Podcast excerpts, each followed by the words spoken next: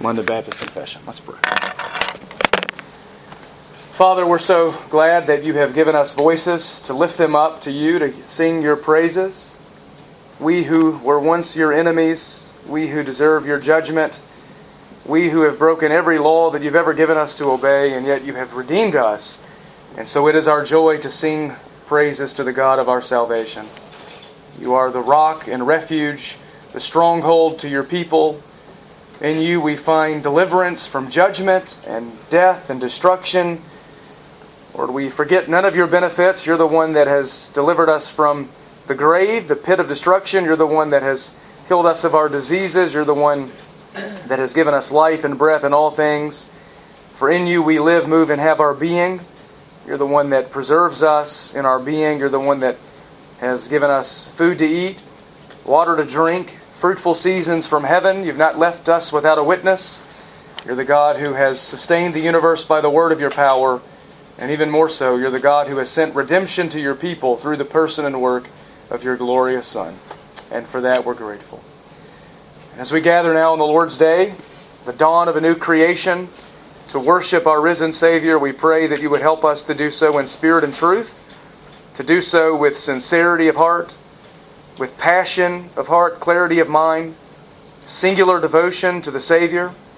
And we pray that as we study the confession now as a tool to get us into the Word and to consider what the Scripture teaches categorically and systematically with regard to certain Christian biblical truths, we pray you would help us to understand these truths. We pray you would give us a clearer view of your glory and that you would deepen our love for you, that we might more reflect the image of your Son. And we pray these things for his glory. Amen. All right, if you have your copy of the confession, you can turn with me to page 14. And if you do not have a copy, we should have, uh, I believe we still have some copies up there in a box at the front. But page 14, we're just working our way chapter by chapter, paragraph by paragraph through this wonderful confession. And again, the confession is not uh, inspired by God, right? This is not the Word of God. This is, I believe, just a wonderful summary of biblical truth. But like all human writings, it is certainly subject to error, and that's why the Bible is our ultimate commentary on the confession. But the confession is a tool to get us to think about systematic biblical truth and to give us clarity with regard to what the Scripture teaches uh, in these areas. Uh, so far, we've went through chapter one. Uh, we've been on the study for I don't know five weeks now. We've made it through chapter one and uh, that was on the Holy Scriptures. We started with what the Bible teaches about itself. Even though God is what we could call the principium of theology, theology starts there. It begins with God. Uh, in fact, the word theology is two words theos, God, logos, word. It's words about God, the study of God. And so God is the center of theology, but everything we believe theologically about God comes from where? The Bible. So we have to begin by establishing the authority and the validity and the veracity of the Bible. Now, having done that, having discussed the inspiration of Scripture, the authority of Scripture, the extent of Scripture, the necessity of Scripture, having discussed all of those things, we now come to chapter 2 of God and the Holy Trinity. Uh, there are three paragraphs here, and uh, the three paragraphs outline themselves very nicely. Uh, paragraph 1, we're going to see the attributes of God. The attributes of God. In paragraph 2, we're going to see the relations of God. That is, how God relates to us as His creatures. And then in paragraph 3, we're going to see uh, the triunity of God. The triunity of God. Let's start with this first paragraph. Hopefully, we'll get through it all this week. Uh, you'll notice there's only three paragraphs in chapter 2, so we actually have a chance. But, uh, you know, more than likely, we'll get through one paragraph but we'll try. We'll try our best. So, paragraph 2, or chapter 2, starting in paragraph 1. The Lord our God is one, the only living and true God. He is self existent and infinite in being and perfection. His essence cannot be understood by anyone but Him. He is a perfectly pure spirit. He is invisible and has no body, parts, or changeable emotions. He alone has immortality, dwelling in light that no one can approach. He is unchangeable, immense, eternal, incomprehensible, almighty, in every way infinite, absolutely holy, perfectly wise, wholly free, completely absolute. He works all things according to the counsel of his own unchangeable and completely righteous will for his own glory. He is most loving, gracious, merciful, and patient. He overflows with goodness and truth, forgiving iniquity, transgression, and sin. He rewards those who seek him diligently. At the same time, he is perfectly just and terrifying in his judgments. He hates all sin and will certainly not clear the guilty. What a glorious paragraph on our God. What are some of the attributes of God that you either notice there or maybe that you just think of when you think about God? What are some things that come to your mind when you think about God? What is God like? Perfect. God is perfect, right? I mean, that's probably the best word we could use. God is perfect in everything, every way. God is He's perfect in His attributes. He's perfect in His works. Perfect in His nature. God is perfect. What else? What I don't think I saw in there was holy. It's actually It's kind of a description. There's one word. At the very end. There's one word. In every way, infinite, absolutely holy. That was it. Just one little passing comment on the holiness of God. But yeah, He's holy. He's holy. What does that mean? Everything that paragraph said. Everything, that's true. God's holiness is a reference to all that He is, right? He's set apart, incomparable, none like God, and specifically, morally, He's set apart from sin to righteousness, to that which is good and just. What are some other things that come to your mind when you think about God? God is holy, He's perfect. What else?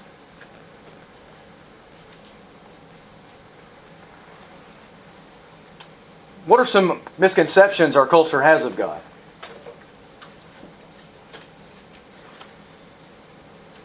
What do people in our culture say about God? What are some lies that are pervaded today about our God?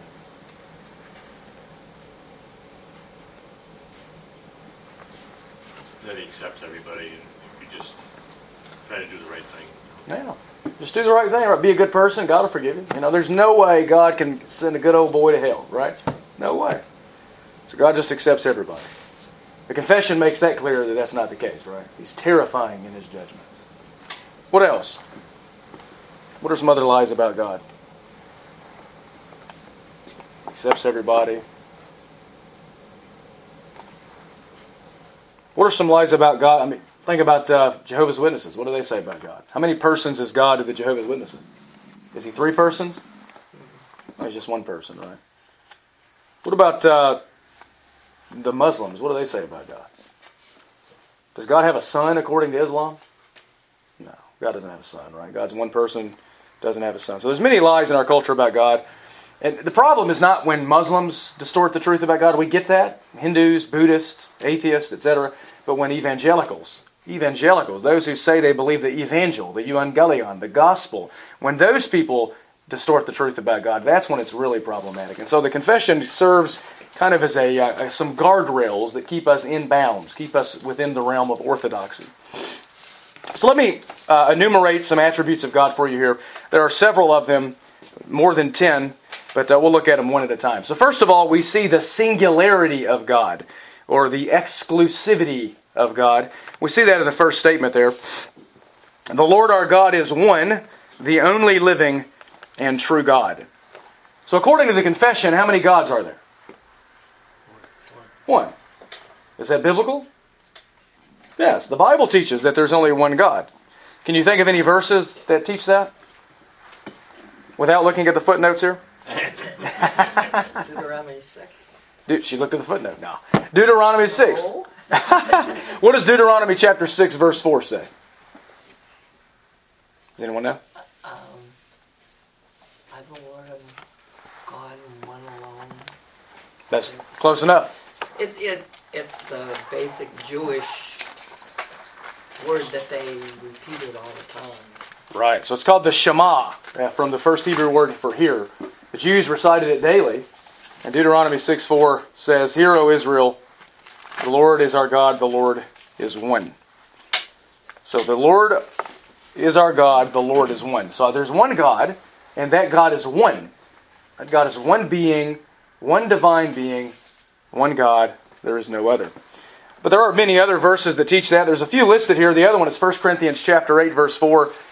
That just says that, that there's no such thing as an idol and there is no God but one. There's one God. Jesus affirmed that in John 17 3. He said, This is eternal life, that they may know you, the only true God. According to Jesus, there's only one God.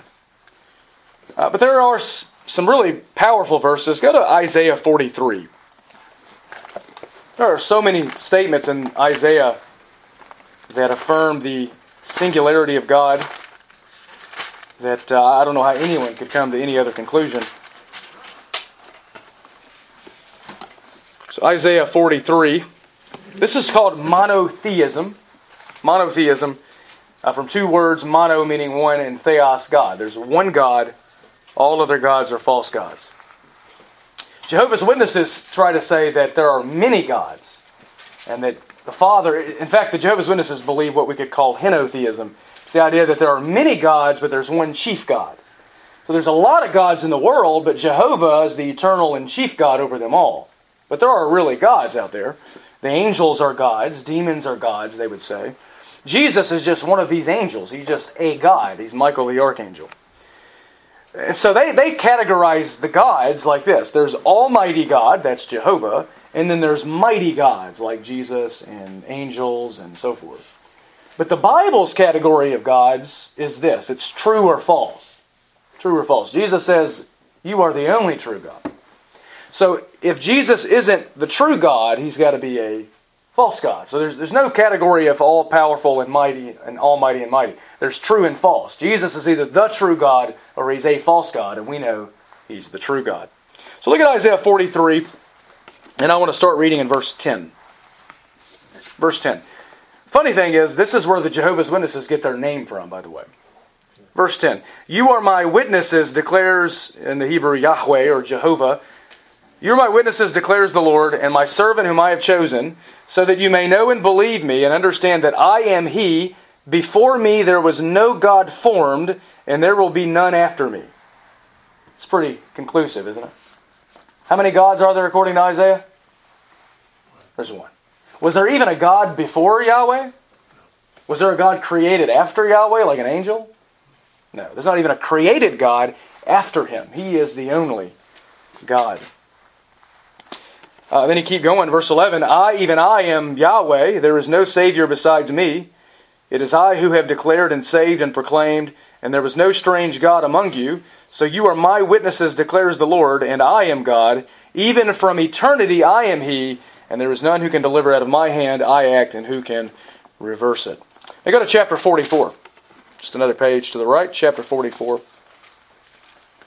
And uh, Isaiah or better yet, the Lord through Isaiah continues to affirm his singularity. Verse 6 through 8. Thus says Yahweh, the King of Israel, and his Redeemer, the Lord of hosts I am the first and I am the last, and there is no God besides me. Who is like me? Let him proclaim and declare it. Yes, let him recount it to me in order from the time that I established the ancient nation, and let them declare to them the things that are coming and the events that are going to take place. Do not tremble and do not be afraid. Have I not long since announced it to you and declared it? And you are my witnesses. Is there any God besides me, or is there any other rock? I know of none. It's very ironic that the Jehovah's Witnesses get their name for the very passage that denies their theology, right? Very ironic. That's kind of how it usually works. But according to Isaiah, there is only one true God. So that's the singularity or the exclusivity of God. But secondly, we see the self existence of God or the independency of God, or another big theological word used to describe this attribute is the aseity of God. The aseity, the two words mean from oneself, from itself. And we see that in the second statement here. He is self existent and infinite in being and perfection. So, what does it mean that God is self existent? What are some implications of that? If God is self existent, what logically flows from that? Does God need us? Does God depend upon us? No, God existed before we ever did, and He was doing just fine, wasn't He? He didn't make us because there was something lacking in him. He didn't create us because he was bored and lonely in eternity. God has all he needs in and of himself. He made us simply because he willed to make us to display his glory. But God has all he needs in and of himself. So this idea that, you know, if you don't come to Jesus, God's going to spend all of eternity weeping eternal tears, it's just not biblical. God doesn't need you. God is self-sufficient, but in his grace and in his sovereign mercy, he's chosen to save us so that we can share in his glory forever. That's a merciful God. So God's self-existence. Let's go to uh, there's a few verses mentioned here and some I'll add. Uh, Jeremiah 10:10. Jeremiah 10:10.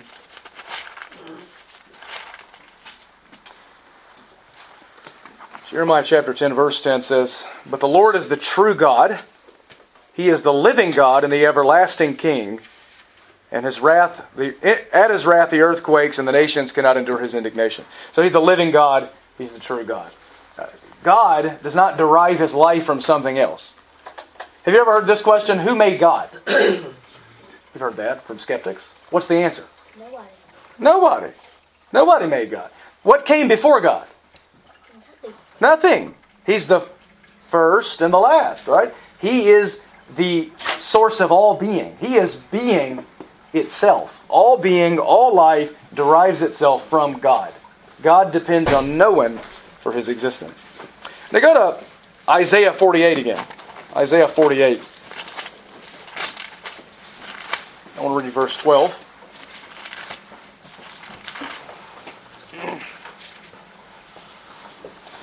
Isaiah chapter 48, verse 12.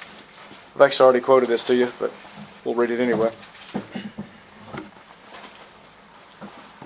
Isaiah 48, verse 12. Listen to me, O Jacob, even Israel, whom I called. I am he, I am the first, and I am the last. So God is the first and the last. He depends on no one for his being. He exists in and of himself.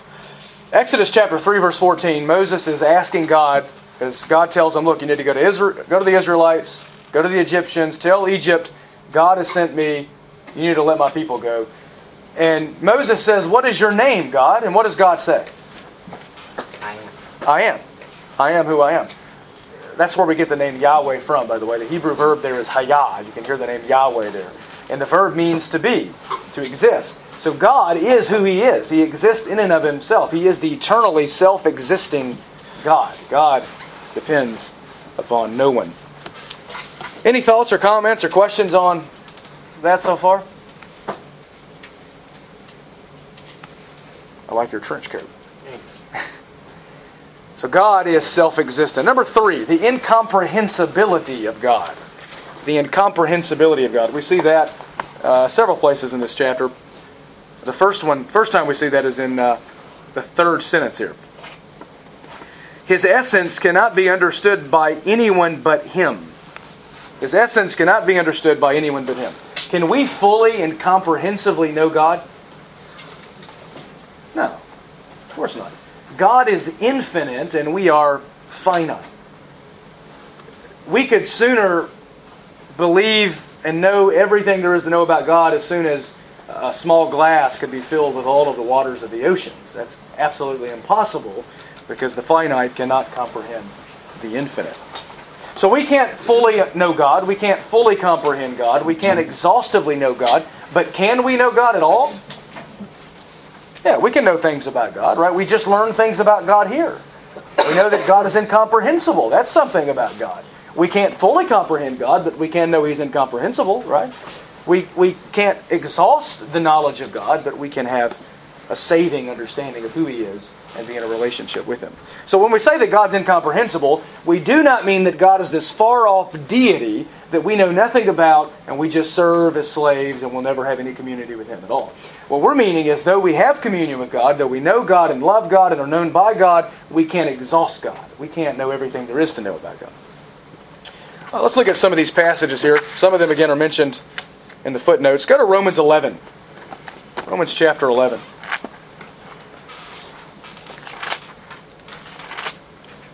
The Apostle Paul comes to the end of uh, this wonderful doctrinal treatise on the gospel. And Paul is astonished as he considers the glory of God in the cross, in the gospel. And in verses 33 to 36, he burst into this doxology of praise to the God of the gospel. This is Paul's conclusion as he thinks about the wonders of the gospel. Verse 33 Oh, the depth of the riches both of the wisdom and knowledge of God! How unsearchable are his judgments and unfathomable his ways! For who has known the mind of the Lord, or who has become his counselor? Or who has first given to him that it might be paid back to him again? For from him and through him and to him are all things. To him be the glory forever. Amen. That's a fitting response to the gospel, isn't it? Just to be blown away by the sheer majesty of God. Now, according to this passage, can we search out God's judgments? Can we fully fathom his ways? No. No. Deuteronomy says that uh, the things revealed belong to us, but the secret things belong to the Lord our God. God hasn't even revealed everything about himself, and even if he did, our finite minds would explode because he is infinite. We cannot fully exhaust the knowledge of God. Now go to Job.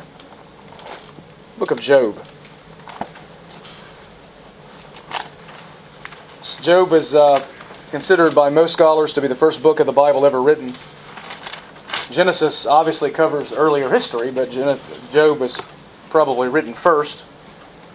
This is before the time of Abraham. Job has no scripture, by the way.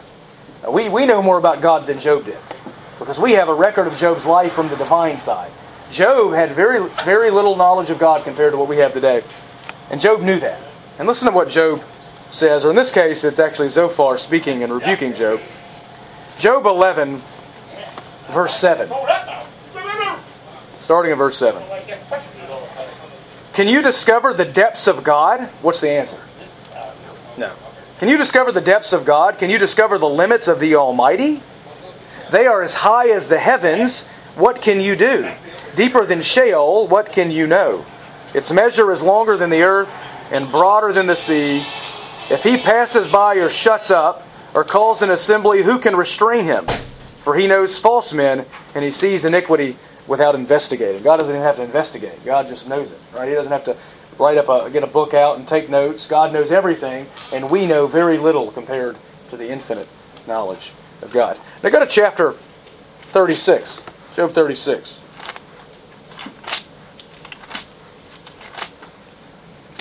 Essentially, what we should realize is that if we knew everything there was to know about God, God would not be God.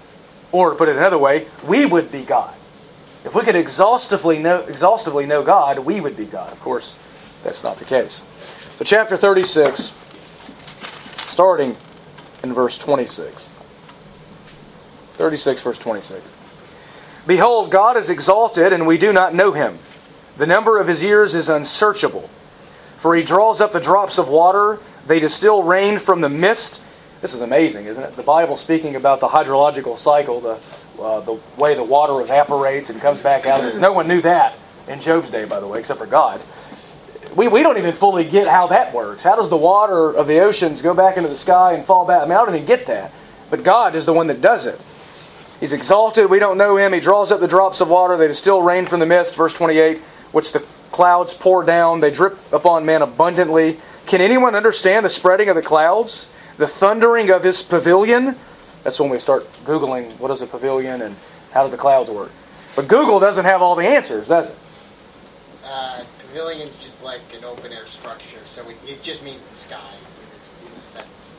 I don't need Google. I got Joey. Good job. There we go. We're going to call it Jugal. Verse 29 Can anyone understand the spreading of the clouds, the thundering of his pavilion? Behold, he spreads the lightning about him and covers the depths of the sea. For by these he judges the peoples. He gives food in abundance. He covers his hands with the lightning. He commands it to strike the mark. Its noises declares his presence. The cattle also concerning what is coming up. Just glory. This is God.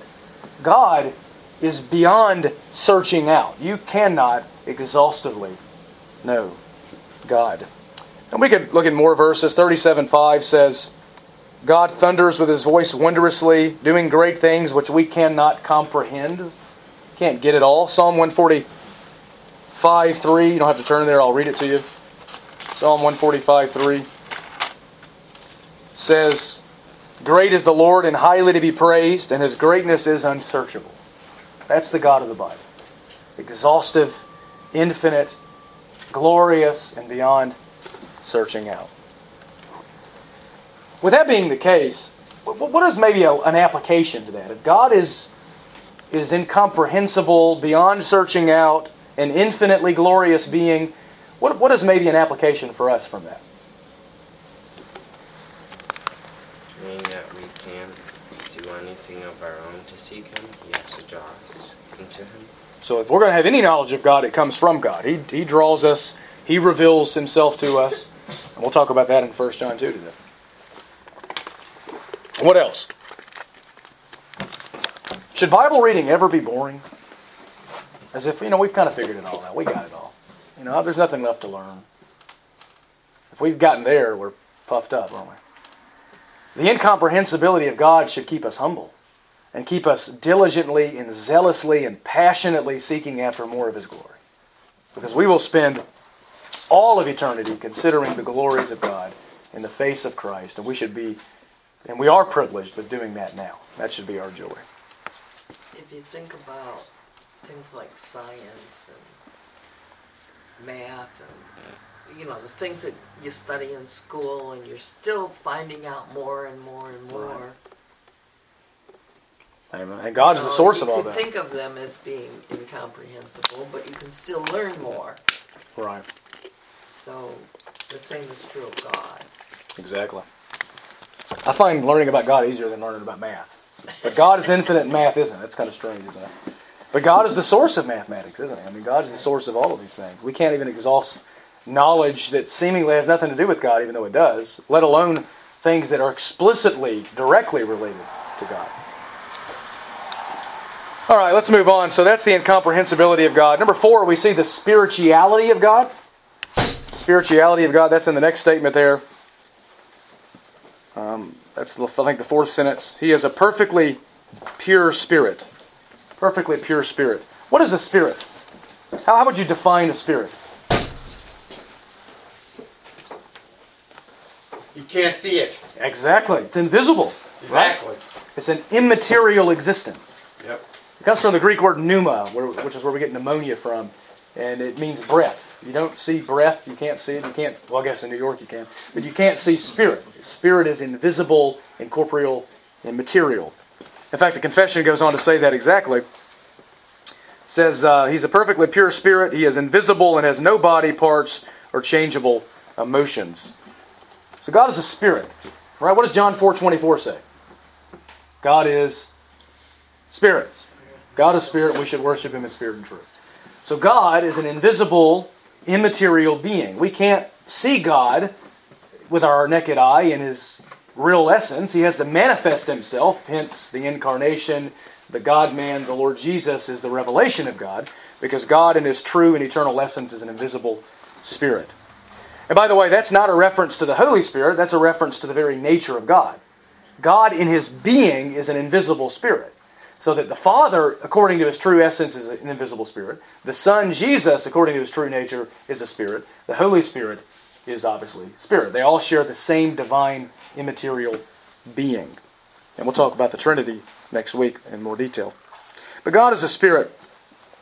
And it says here that uh, he has no body, no parts. We get that. But then it says no changeable emotions, or the old rendering of the confession says no passions. Uh, this is where we get into what uh, theologians call the impassibility of God, or uh, in other words, some theologians say that God has no emotivity, He has no emotions at all. And I guess it would depend on how you define emotions. God obviously doesn't have emotions the way we do, right? Uh, when I'm watching a Tennessee football game, my emotions are greatly agitated based upon what's going on in the game, right? In the first half, we score a touchdown, we're winning. I'm like, yeah, we're going to beat Florida. I'm excited, singing Rocky Top, and then by the end of the game, I'm mad and angry and not feeling too good about it. so my emotions are raging, they're moving up and down, they're changing. God doesn't have emotions like that.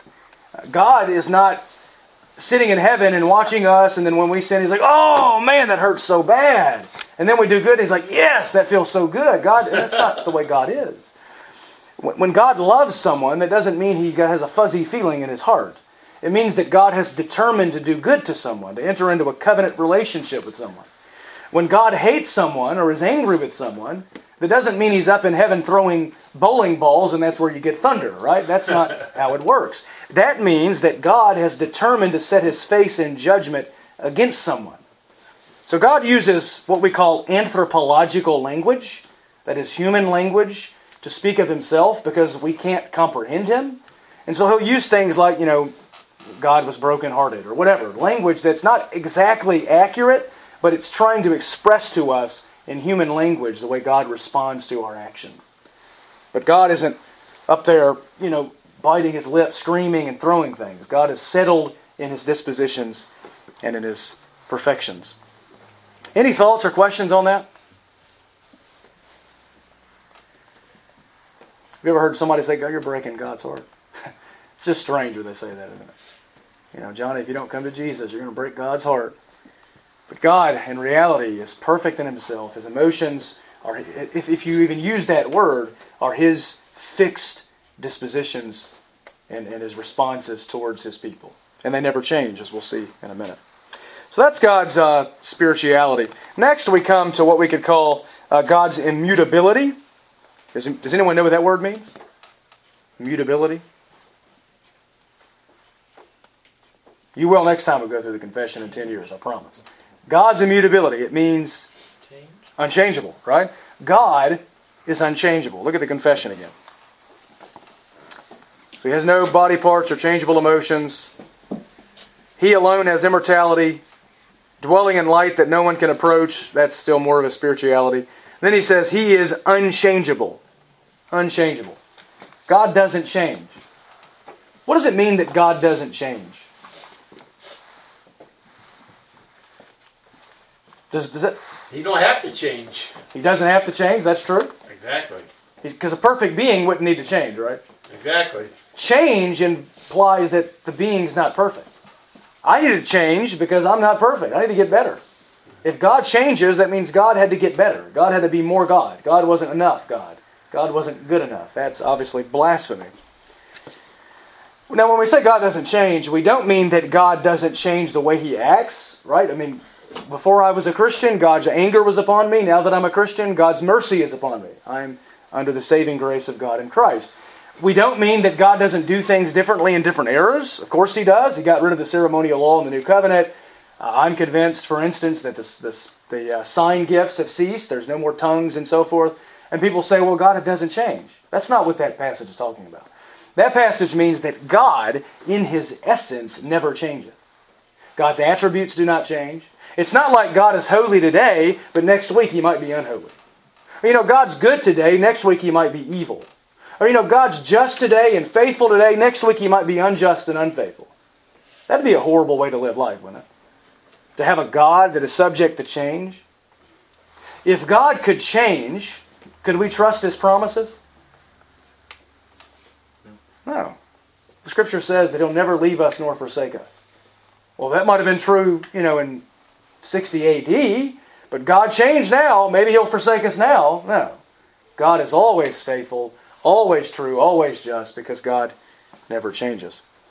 You can see some footnotes there. Malachi 3 6. The Lord says, I, the Lord, change not, therefore you're not consumed. God's people are not consumed because God never changes. You're not going to have to worry about losing your salvation because God never changes. His purposes never change. His mercy toward his people in Christ never changes. Hebrews 13:7 says or 13:8 says that Jesus Christ is the same yesterday, today and forever. He never changes. He's perfect. He don't have to change. That's right. A perfect being, Yeah. amen, doesn't need to change. Yep. So Jesus is the same yesterday, today and forever.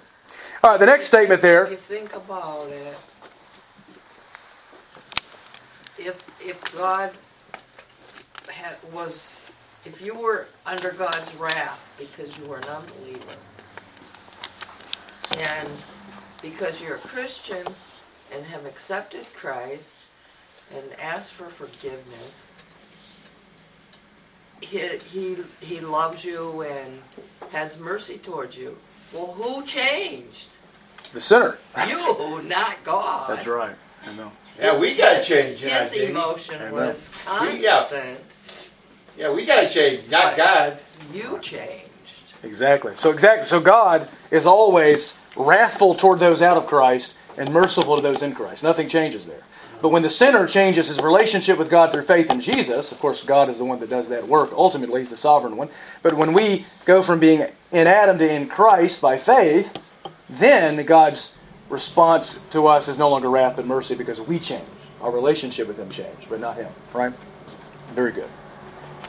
Um, we could keep going, but uh, there's so many more. I lied. We didn't even get through the first paragraph. So forgive me. We'll try next week. Uh, let's just close with thoughts, comments, questions on all that we've looked at so far. How is this God different from some of the other gods in maybe mythology and even in our current religions today? He's perfect. He don't have to change. And the other ones are fake gods. They're all fake gods, exactly. Even you missed that part. You very good. We talked about Yeah. true gods and fake gods. Exactly. That's exactly right. Good job. He doesn't have to prove himself to be God. He is already. Everyone Sure. knows there's, he's God. That's right. Genesis 1 1, does it start with a detailed philosophical argumentation for God's existence? Mm-hmm. No, it just asserts it, right? In the beginning, God. God existed. What, what, what were some things that characterized the gods of mythology? You get Zeus and Hermes and all these pagan gods. What, what characterized these gods? Mood. Like there's the god of wrath, there's the god of peace, there's the god of. There were all sorts of gods that I guess you could consider. And they were fighting and they had wives and Yeah, they're immorality. basically just humans with magic. Exactly. They're just glorified humans, aren't they? I mean, they have vices, they're evil, they're wicked. I mean, these are the gods of the nations. The God of the Bible, you can't even make a God up like this. He is transcendently perfect, infinitely glorious. I mean, you can't make, no finite mind can make up the infinite. This God is altogether glorious. This is the God we worship. What are some applications from this? What, what are some things we should take away practically from who God is? We talked about studying the Word with zeal and renewed passion because we can't exhaust God's knowledge. But what else?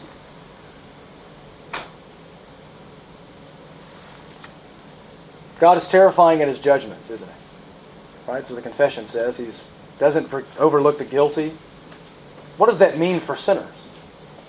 Aren't we guilty? Haven't we broken the law?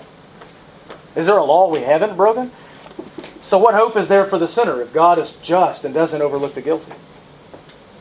The cross, right? Jesus. Salvation by grace through faith in the substitutionary work of the Savior. So, ultimately, as we study the confession, it leads us to faith in Christ. And it should lead us to love God and honor God and adore God and to worship God. And then to tell other people about this God. This is the true God, not the pagan gods that the nations worship. This is the true God, and we love Him and adore Him. Any final thoughts or comments or questions? All right, next week we'll look at uh, a few more attributes of God. We'll talk about the relations of God, and then hopefully come to the triunity of God, and then finish up chapter 2. But to give it five or six more years, and we'll be done. Let's pray. Father, we're so grateful for the truth that we've studied this morning.